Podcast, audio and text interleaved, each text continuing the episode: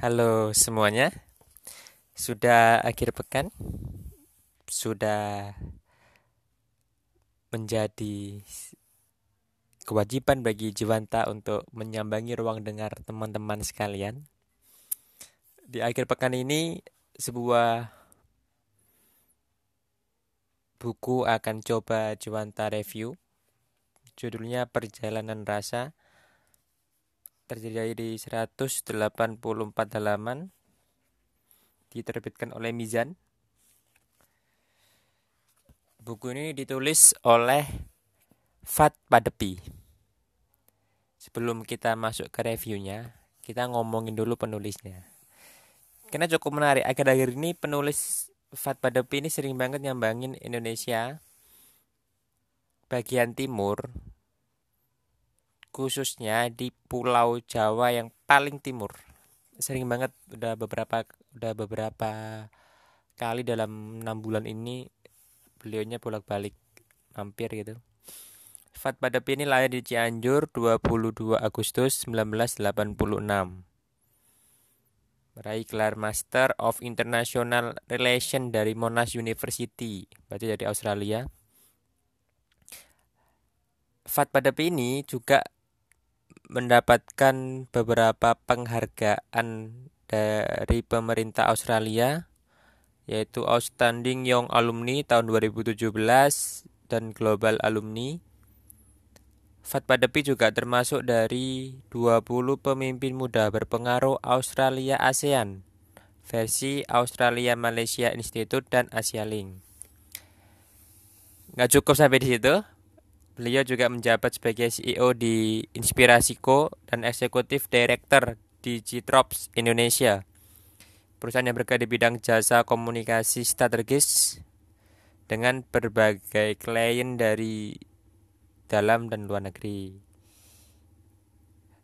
Beliau juga pemilik dari jaringan bisnis Visi Matahari Pagi, VMP kalau teman-teman pernah dengar ya, yang menaungi jumlah kafe, barbershop, coworking space, dan juga PT Umrah Leadership Series. Background penulisnya aja udah sekeren itu. Bagaimana dengan bukunya? Tentu pertanyaannya kan lari ke sana. Penulisnya keren, banyak mendapatkan penghargaan, jejak track recordnya juga bagus. Apakah buku yang ditulis juga bagus? Mari kita bahas bersama-sama. Perjalanan rasa.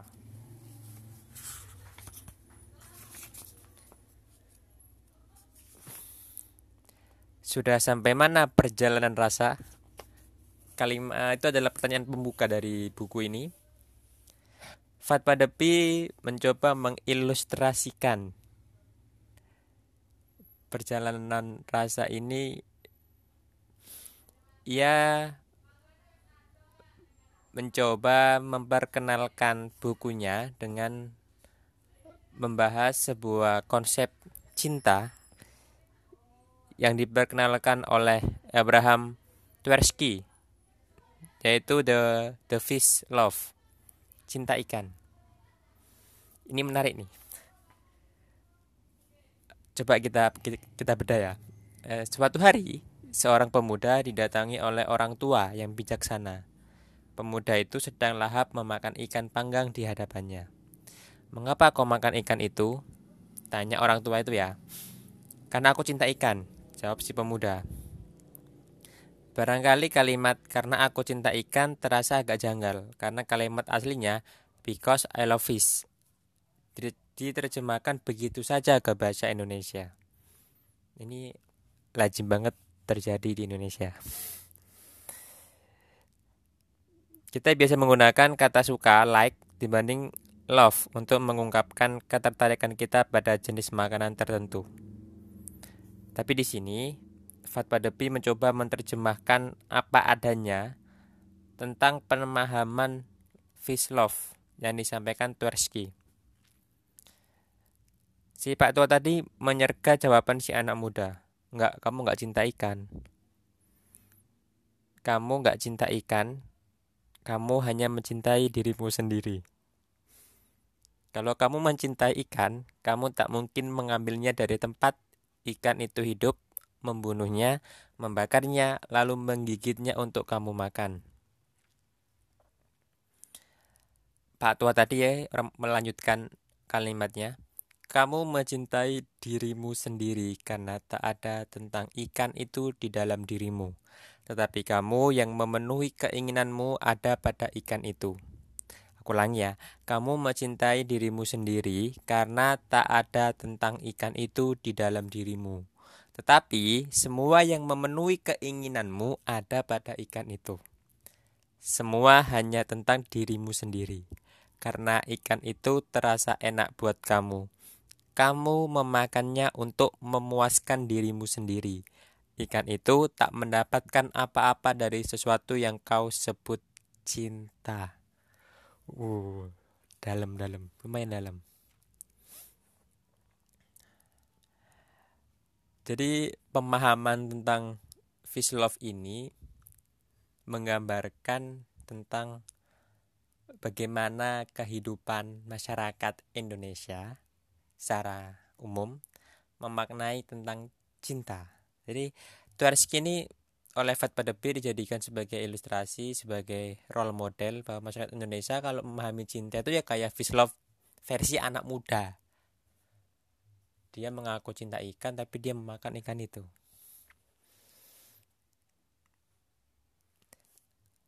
Teman-teman bisa menginterpretasikannya lah ya. Atau kalau masih bingung, beli bukunya dibaca. Nah, lanjut. Bukankah kita lebih sering mencintai diri sendiri dan hanya melihat seberapa banyak kepentingan kita yang bisa terpenuhi melalui cara kita memperlakukan orang lain dan hal-hal tertentu? Cinta semacam inilah yang membuat hidup kita tidak bahagia. Cinta yang sebenarnya realistis tetapi miskin dari makna. Memang kita dilahirkan untuk mencintai diri sendiri, karena itu bagian dari insting manusia untuk bertahan hidup. Namun, hanya jika kita bisa melampaui cara mencintai semacam itu, kita bisa mencintai tanpa berharap menerima, tetapi sepenuhnya memberi. Kita bisa menemukan makna cinta yang paling sejati. Di menurut Fat Padepi, kalau kita nyambungin ke ilustrasinya dia menggunakan Tversky cinta itu tanpa berharap menerima tetapi bisa sepenuhnya memberi. Dengan begitu kamu bisa menemukan cinta yang cinta yang sejati. Nah buku ini perjalanan rasa ini ditujukan untuk melatih penulis dan pembacanya untuk menemukan cinta yang sejati. Cinta yang memberi, bukan yang mengambil. Cinta yang tak merasa terkurangi ketika berbagi. Cinta yang tidak kurang untuk dirinya sendiri dan ingin terus untuk diberi. Perjalanan rasa adalah tentang empati, bahwa di dalam diri orang lain juga terdapat sesuatu yang sama seperti apa yang kita punya. Tentang pengembaraan ke dalam inti diri. Jadi ini perjalanan rasa ini seperti kita lagi merasuki diri kita sendiri atau bahasa kerennya tuh sekarang mindfulness. Duduk hening kita merasuk ke diri kita sendiri. Nah jadi sudah sejauh mana perjalanan rasamu? Nah ini yang menarik. Fat Padepi memulai nggak akan aku jelasin semua aku akan ambil cuplikan-cuplikannya aja. Fat Padepi memulai perjalanan rasanya dengan sebuah bab yang judulnya Mama. Udah kebayang kan? Jadi Fatma Depi memulai buku ini, memulai bab dalam buku ini, perjalanan rasa ini, dia memilih judul Mama. Ini sangat menurutku jarang banget uh, penulis membawa pembacanya merasuk ke dalam dirinya sendiri, tapi dimulai dengan mama. Kenapa? Kenapa harus mama? Kalau teman-teman mau tahu ya beli bukunya dibaca. Ada banyak bab, ada 181 bab. Bab pertamanya adalah tentang mama. Fatwa Depi merangkai tulisannya ini menarik. Jadi kalimat akhir di setiap babnya adalah cerita di bab selanjutnya. Di misal di bab pertama mama. Di penghujung dari bab pertama ini berakhir dengan kata sembuh. Nah, jadi bab keduanya adalah sembuh. Nanti sembuh kata terakhirnya kenangan. Berarti bab ketiganya adalah kenangan. Jadi Fatma Depi mencoba merangkai mencoba membawa pembaca untuk menemui dirinya sendiri dengan merangkai peristiwa demi peristiwa yang dimulai dengan mama dan berakhir dengan ayah. Jadi teman-teman bisa bayangin perjalanan rasa ini dimulai dari mama dan endingnya dari ayah. Di tengah-tengah mama dan ayah itu ada banyak sekali peristiwa, banyak sekali proses, banyak sekali pendewasaan, banyak sekali kekanak-kanakan yang mungkin kita sebagai pembaca juga mengalaminya. Fat Padepi merangkainya dengan sangat menyenangkan menggunakan kosakata atau diksi yang menarik, mudah untuk kita cerna. Oh iya ya, dulu aku waktu kecil itu pasti akan teman-teman temui ketika nanti membaca bab per bab. Atau mungkin teman-teman bahkan oh iya ini bener banget nih. Dulu kayak gini nih sekarang kok gini. Pasti akan ada. Pemikiran-pemikiran itu akan akan akan berkelindan di otak teman-teman di pikiran teman-teman. Fatwa Depi juga menyisipkan sebuah pesan-pesan dari filsuf-filsuf yang mungkin sudah Fatwa Depi baca selama uh, proses dia menulis. Hal ini menunjukkan bahwa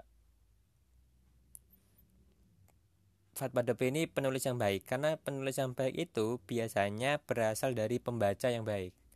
Pembaca dan pendengar yang baik. Kalau melihat cara Fatma Depi menyampaikan perjalanan rasa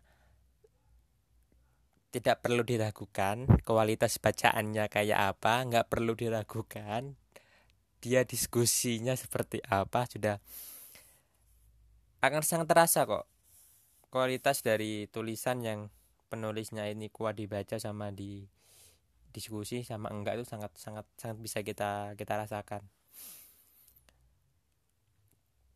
Jadi mengapa kok teman-teman harus beli buku ini karena buku ini akan membawa teman-teman menemui diri diri menemui diri teman-teman sendiri membuat kita sadar akan satu, dua, atau beberapa hal dan mungkin membuat teman-teman yang semula gampang hidupnya mulai tahu harus bagaimana. Mungkin yang semula teman-teman lupa untuk bersyukur bisa jauh lebih bersyukur. Yang semula teman-teman lupa akan banyak hal akan merawat ingatan untuk tetap ingat banyak hal bukan sebatas tentang cinta, bukan sebatas tentang mimpi, bukan sebatas imajinasi, tapi perjalanan rasa ini adalah sebuah proses kehidupan. Kenapa ada mama dan ayah? Dan bagi para orang tua dan yang akan menjadi orang tua, buku ini sangat rekomend, sangat recommended untuk dibaca, untuk ditelaah. Di seperti biasa di bagian belakang buku selalu menarik untuk aku sampaikan ke teman-teman. Intinya adalah kita ini bukan apa-apa dan bukan siapa-siapa sampai kita mewakili pikiran dan perasaan kita sendiri. Review akhir pekannya segitu dulu. Semoga teman-teman penasaran mau beli bukunya. Harganya harga bukunya terjangkau banget. Ada di Gramedia ada di Togama jadi semua toko buku ada di online shop juga ada. Selamat membaca selamat meresapi diri sendiri dan terima kasih